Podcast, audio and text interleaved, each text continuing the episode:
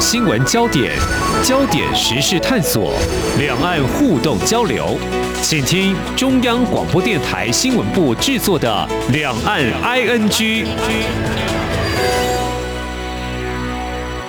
听众朋友，你好，我是黄丽杰，欢迎收听三十分钟两岸 ING。台湾这两天温度下降，那么又下雨，那么在这种冷冷的天气哦，如果忙里偷闲看场电影是很不错。不过呢，我们要提的是，同样一部电影，如果你在中国大陆所欣赏的，那么在台湾还有其他地区看的，可能会有这个长度会变短啦，有某些画面不见的这些情况哦。我们知道中国大陆早就有这个审查制度。但是如何拿捏尺度呢？这几年有哪些变化？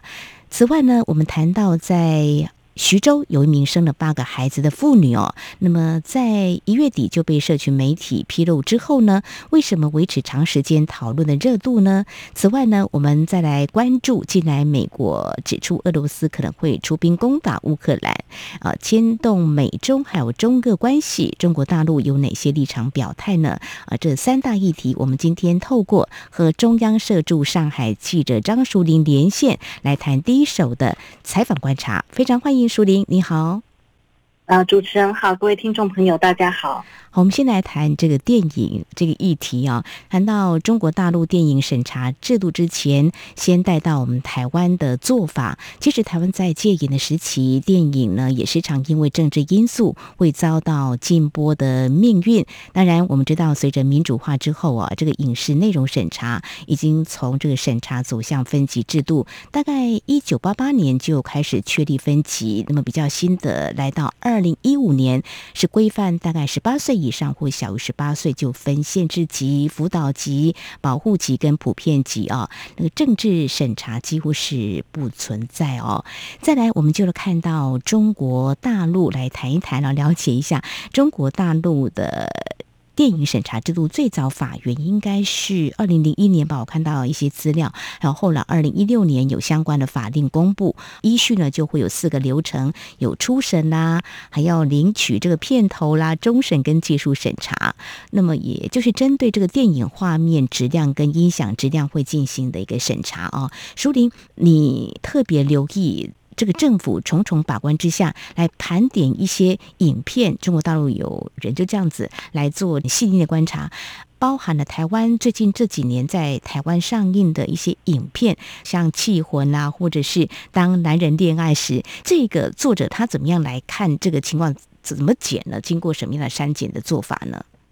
那，是的。这个呢，呃，是这样，最近这个删减话题又在起啊，主要是因为美剧《六人行》啊，这个在台湾也蛮多人看的，这是很多年的一个美剧了，但是它现在重新的在中国各大串流平台重新上映，那大家就发现说，因为它二零一二到二零一三的时候曾经在中国的搜狐网呃曾经上映过，当时是原汁原味的，所以。现在就发现说，哎，怎么一些关于同性恋啊，一些背景啊，主角人物就跟同志有关的，然后相关对白，怎么都是一大片的山这样子，所以呃，就引发了一个话题。嗯，那也就因为这样子，让我去看说，其实在呃微信上，中国大陆也有许多的这个电影爱好者哦，他们其实有整理了。比如说，二零二一年一整年，呃，在中国上映的电影里面，大概十几部，因为疫情也有关联啦，哈。嗯。那呃，删减的一些画面，就看在这个删减的逻辑到底是什么啊？嗯、那就是刚主持人讲的，我们特别以台湾电影为例，像这个《缉魂》啊，因为其实是呃海峡两岸的这个合拍电影，嗯，所以它本来就是有规划两边都要上映的，我想应该是这样。但是呢，很明显就是说，我觉得像一般的，如果我们说因为性啊、因为暴力啊这种删减，好像会比较可以理解。虽然这里面也有删的多或寡的问题，但是这个政治审查真的是一大特色。那《气魂》里面很特别，就是说，比方它关于台北一零一的大楼，它几乎就剪掉啊，或者说，哎，你说这怎么剪都拍好了，有时候能去掉的。几秒就去掉了，然后或者是说，呃，我们画面呢可以拉近、放大、裁剪，哎，那本来完整的一个一零一大楼，它的尖顶啊什么就不见了，或者是模糊化了，你就不特别认清楚。那它这个不只是一零一大楼啦，这一部片里面所有关于台北的一些元素，比如说，呃，警察局的大楼外观总是会写台北市警察局，叭叭叭。那这个画面也就切掉了。嗯，然后那里面会有村名，大家会签，比如说地址嘛，啊，我是台北市什么什么路。那个台北，我觉得那 那个画面好像有重拍的感觉，因为那个台北市完全变成北市，就他把台就去掉了。哦、这个也很奇怪，在台湾我们讲台北市就是北市，也会这样简称。对，也是。但就说这样零零总总加起来，你可以知道，在这一部片里面，嗯、我自己给他一个名字叫做“去台化”，哦，去除台湾，台湾台这个字。嗯、呃，对，因为你知道，在这边就是说，呃，中国这里他们常常批评台湾现在教科书是去中国化啊，是他们的批评。那我就说，哎，其实我第一次读到这篇文章，这个网友的呃很认真的整理的时候，我的感觉就是说，哇，连这都删了，连这都改，就是你真的没有想到是这样。那我觉得它就是一个去除很模糊化，说这是一个台湾背景的东西。那比如说台词里面台湾，它可能就是全社会类似这样。但是我也必须要说，呃，这在《缉魂》这部片是这样。但是根据这一个网友的整理啊，嗯啊，在另外一部也是台湾片叫《你的情歌》，嗯，里面呢，它其实又有一零一大楼，又有全台湾台北这些元素跟台词，嗯，所以这个是说，呃，所有台湾的就不能或怎么样，呃，好像没有一个一致的强制性的标准在。也许片商当时有他的考量，也有可能。但是呢，在刚刚讲这个《你的情歌》这一部。里面我自己有看到这个画面，也是很有意思。比如说，我们电脑，嗯、我们不是很常每天几乎都会用的一个页面是 Google 嘛，就大大的写的 G O G L E 嘛，嗯、几乎人人都使用。那它里面也出现了这样一个在电脑上的搜寻的画面，搜寻引擎，但是它就把 Google 整个都模糊掉，嗯、你看不出有一个 Google 的标志，因为 Google 在中国就是不能用的，啊，他们都用自己的什么百度这些来搜寻这样子。呃，也回应刚刚主持人讲的一个，就是说这个删改里面还有没有什么逻辑，或者说什么变化？嗯，其实从刚刚讲六人行，明明二零一二一三的时候可以的，到现在这次重新上映，在各平台上映却删的很多删减版，这个趋势就感觉是说以前可以的，现在更严。那有一个呃例子，就是《魔戒》的三部曲《王者再临》，这个也是一个旧片了。那旧片重映哈，它二零零四年在中国首映的时候，它也没有特别删除什么人头啊、人头落地这个画面。但是二零二一年去年的版本反而删了，就让人觉得说，哎，好像有一点更加保守这样子的趋势。是。那刚刚的主持人也提到了一个台湾片，是叫。当男人恋爱的时候，对对，这部片我觉得也很有趣，嗯、因为我们知道里面难免有一些床戏或什么，那这些他就会改改台词啊、嗯、这些的，嗯啊，那这些就不说了。另外一个就是呃，可能一个办公室的场景啊，墙面上其实是有一张很大的地图。我其实还特别的又回头看了一下，嗯、我觉得那个镜头闪的非常的快，就是一个人起身，嗯、那镜头就移走了嘛，所以其实没有一直停留在那个墙面上，可是。呃，大陆版的呢，他们就我们讲了 P 图，就把图 P 掉了，就是整个墙面是干净的，完全没有地图。这个可以想象是说地图也许有点敏感，可是说实话完全看不清楚 这个地图到底是中国的地图吗？还是台湾的地图呢？还是什么？嗯，呃，其实是非常不清楚的。嗯，对，可以持续来关注，就是淑铃你所提到的，你观察会不会中国大陆认为台湾去中化吗？但是他们就呃相对的一个去台化，可是可能真的还要观察是不是呃未来的一个删减的方向哦。淑铃观察的很细。腻，但是这位网友他又怎么样来看这个？我想每个国家都有不同的政治的决策或做法，面对这个可能看的不完整，会不会觉得很无奈啊？嗯，是啊，我先讲这一名网友，他叫牛蛙啊，嗯、我觉得他也很认命啦。他就说删减不可能消失、哦、啊，他们都觉得电影会删是很正常，只能够友善来共处。嗯、那有的时候显得不够友善，因为删的很粗暴嘛。嗯、那我们也只能学会适应，这是他的说法。不过我也可以从另外一边哈观察，就是长期以来，我有时候会看到这边的这个爱电影的人，嗯啊，就像。这个主持人刚刚提到台湾有这个所谓的电影分级这些呃，在中国大陆的特色就是它电影是没有分级的，所以这边也有很多的网友、爱电影的这些看电影的人、观影人呼吁中国来实施呃分级制度，因为有分级的话可以避免很多的滥剪，就是说你既然分级了，你就不需要这样子的去剪片，因为如果这部你因为这个情色。或者是暴力，你也许可以把它列为限制级，你不希望小孩子看到，那你就不用特别去检它，因为它就是限制级。是，所以他们其实有呼吁说，能不能走这个分级？所以其实真的是很不一样的社会，你很难想象中国到现在还是电影没有分级制度的。呃，那当然就是除了这种。呃，分级的概念以外，就它还有一个政治审查，这个是更严的。这个现在也推到了香港，这个也是我们可以看见的，违反国安法的香港，它有权不上映。所以，我想政治是他最会掌握在手里的那一块。你其他的暴力、色情，有可能会随着时代的松紧啊，但是政治这个现在看起来，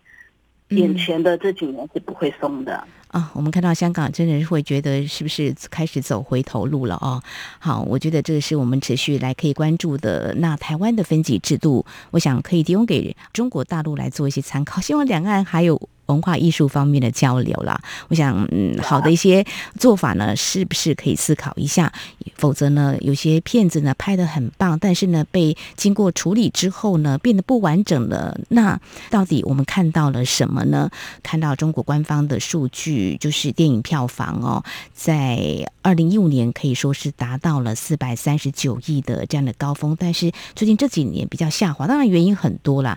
但如果说我们要让这个电影比较好看的话，呃，看电影的人口少是某种原因是这样子的话，那是不是创作题材跟表现方式也受到前置影响所及？可能就是我们会谈到文化艺术产业。会难以发展啊！啊，我们提到这张艺谋，我想中国大陆民众非常熟悉，台湾的民众也知道，他说过，每一个导演心中总是啊会有一团燃烧的火，我们相信这是创作的火苗了啊，希望不要被浇熄啊，转为怒火就不太好了。好，稍后要来探讨另外一个由党来控制的社会新闻跟舆论，也就是上周在节目当中和淑玲一起来关心的这位生了八个孩子，涉及妇女拐卖啊，徐州八孩母亲案的后续发展。我们节目稍后回来。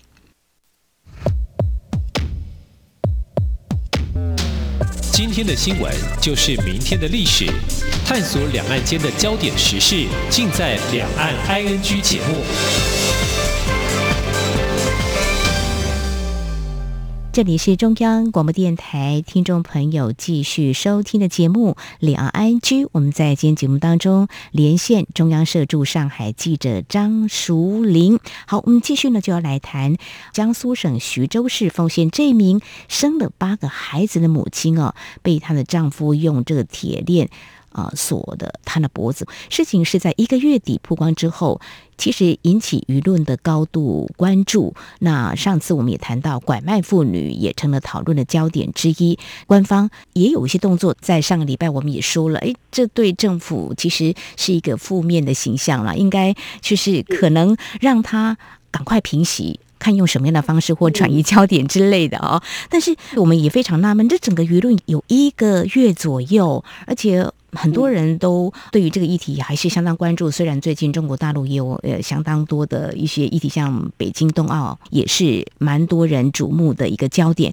所以这个比较属于社会底层的，就是说可能报道一两天就过了嘛。在台湾有时候我们报道新闻，我们都会预测可能几天大概就没有这个新闻性哦。这个要怎么样来看？这则新闻可以发酵这么久，那我们看最近高官不伦恋，任何发酵时间都没有啊。呃，不晓得怎么样来看中国大陆官方是有处理，从哪个面向开始？对，我觉得从这个官方怎么样来呃管控言论啊，或者引导言论，也这个徐州的这个案子也是一个很好的一个观察。所以呃，我自己是用呃通话的方式采访了目前人在香港。香港中文大学一个呃传播学者啊，他现在是新闻与传播学院助理教授方可成。其实他还呃算是我觉得他研究中国新闻传媒这些算是啊、呃、小有名气啊，因为他自己曾经是这边很有名的一个媒体叫做南方周末的时政记者啊，所以他对于中国政府言论控管他是有一个亲身的体会跟很近距离的观察，加上一些学历，所以采访的时候，他有提到一些他的看法，但也说有一些只能够分析跟猜测了。那首先就是说，呃，我们在事情闹大以后，一直延烧以后，我们会觉得说，哎呀，中国政府怎么会允许这个在网络上延烧呢？他有解释是说，其实一开始，因为他不是像一个某高官的。呃，丑闻呐，啊，不像什么大家寻找彭帅，这个是外媒都很热，但是整个中国是完全讲都不准讲。这个东西一曝光，后来就是很快就删掉了啊。嗯、所以就说它不牵涉敏感人物，它是一个社会很底层的，发生在徐州丰县一个很贫困的家庭啊，这种不敏感的人物，然后很低层级的，好、啊，就是一个县的事情，就、一开始不会对这样的事情说。你一冒出头，我就封你，是不会的。所以一开始是允许讨论的，但是他自己也很惊讶，是说这件事情居然会延烧那么久。他觉得其实，比如说江苏省或者是中央，完全是可以更早一点的来介入这个事情。比如说，你也可以允许媒体去调查啦，啊，去采访啊，嗯，来平息一些舆论。嗯，但是他有点是官方没有做好的情况下，事情反而越闹越大。然后也许是平行的发生的是这个北京冬奥，也许官方也许也不想要在这段时间啊、呃、觉得节外生枝或什么，就变成不太做什么，那反而就火就越烧越旺了。但是我们自己也有注意到，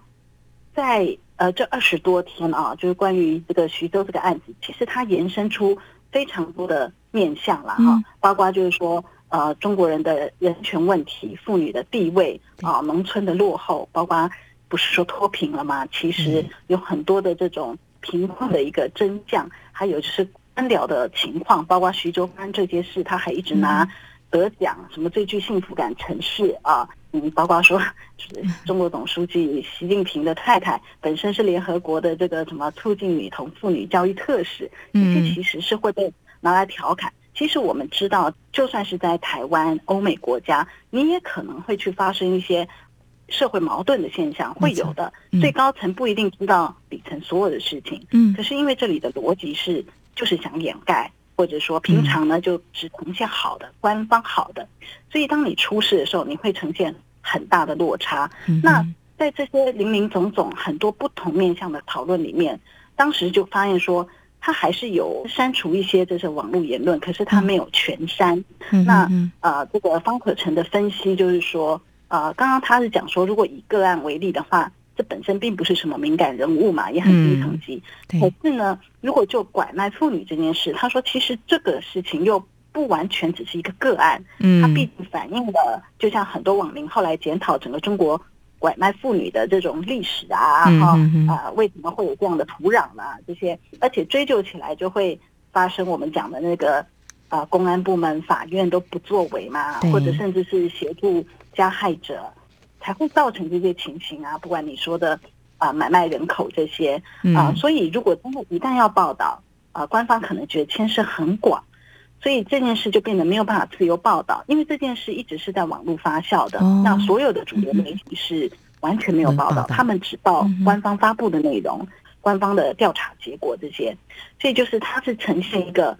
很有代表性中国特色的 一种情况，是就是舆论延烧，可是其实官方完全没有报道。嗯，那在这些管控里面，呃，方可成他还发现了，嗯、就说。后来，因为有包括北大、浙大、四川大学的一些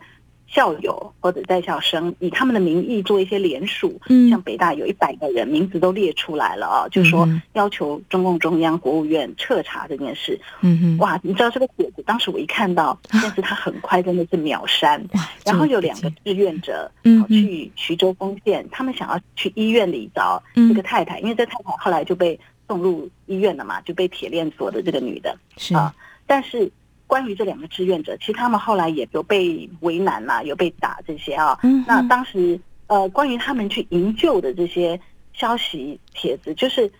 发了就删，发了就删啊。所以李方可成就说。其实这个呢，就是牵涉到只要有集体行动，嗯，我们可以想象，有些话你可以讲讲可以啊、哦，但是在这里只要牵涉联名上书，这也是一个广义的行动嘛，嗯、就是集体跟行动，嗯，这个在这个国家相当的敏感了，是它就一定会删。这个东西就是秒删。真的是，如果像上访的话，我们常常也看到相关的新闻，可以知道中国大陆是如何来处理。不过整个事情的被关注哦，好像有点像全民公审一样哈。虽然官方也有一些动作，嗯、但是就是说这种集体行动呢，在中国大陆是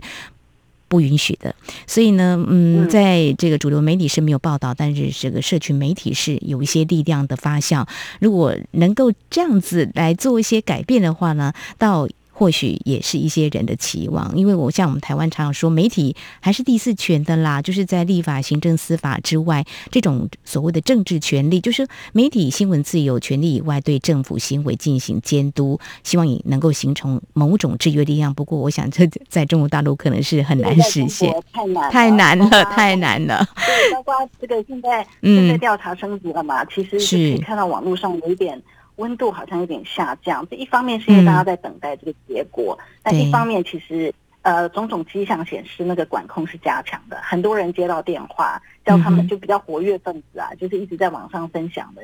他们就会说：“哎，你可不可以不要再分享啦？这些的。”然后也有一些流传是说，这个江苏省的调查组一成立，第一件事是在问说那个照片是什么时候流传出去的。所以就说你可以跟他们检讨的逻辑，当然就是维稳也是他其中一块逻辑啦。是，所以你说真的要造成什么改变，还真的挺难的。嗯，好，中国大陆我们都说幅员辽阔，人口众多，那要维稳。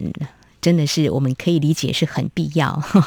如果民心思变的话，怎么办呢？OK 啊、我想稍后呢，我们再转换另外一个焦点啊、要谈的是官方对外的立场表态，这是一个国际政治决定，也是最近的一个热点，攸关国家利益，聚焦的就是乌克兰问题哦。那么俄罗斯是否会动用军事武力？美国跟俄罗斯相关谈话还有动作你来我往，中国似乎呢？有一定角色扮演。那么，在最近啊，俄乌情势紧张之际呢，稍后来看中国大陆相关的一些回应说法。不只有新闻，还有您想知道的两岸时事，都在《两岸 ING》节目。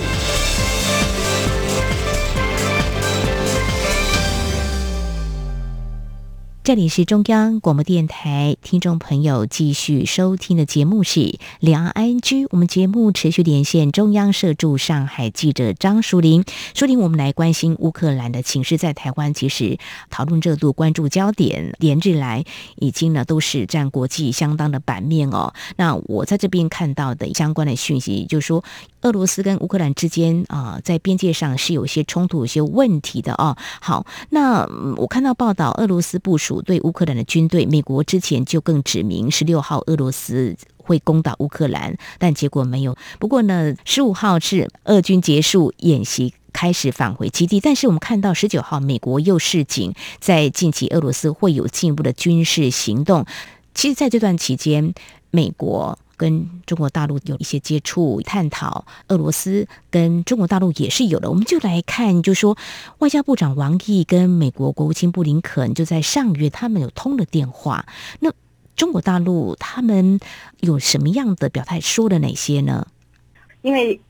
就在我们这个讨论的当下，其实这个危机都还没有解决，美国还是很强调说俄罗斯是会攻打乌克兰的，嗯、但是。看起来到底是如何还不确定。嗯、那我们讲中方他一直以来的立场啊，他很强调的就是说，他们其实是不希望有战事发生的，因为中国在这边其实他有点尴尬的角色是，他跟俄国是一个很重要的战略伙伴啊，就是说在国际的一些强权里面，中俄会比较站在一起的。但是呢，中国很希望这几年，特别是这几年，跟欧洲啊能够拉近关系，因为。尤其在中美关系不佳的情况下，中国很希望欧洲不要都全部靠向美国，所以他需要跟欧洲建立好的关系。那乌克兰这件事的话就很考验了啊，啊，中国到底要靠向德国呢，还是他要去靠向欧洲呢？那我们就先回到说一月底的时候，一月二十六，这个王毅跟这个美国国务卿布林肯通话，那王毅就强调说，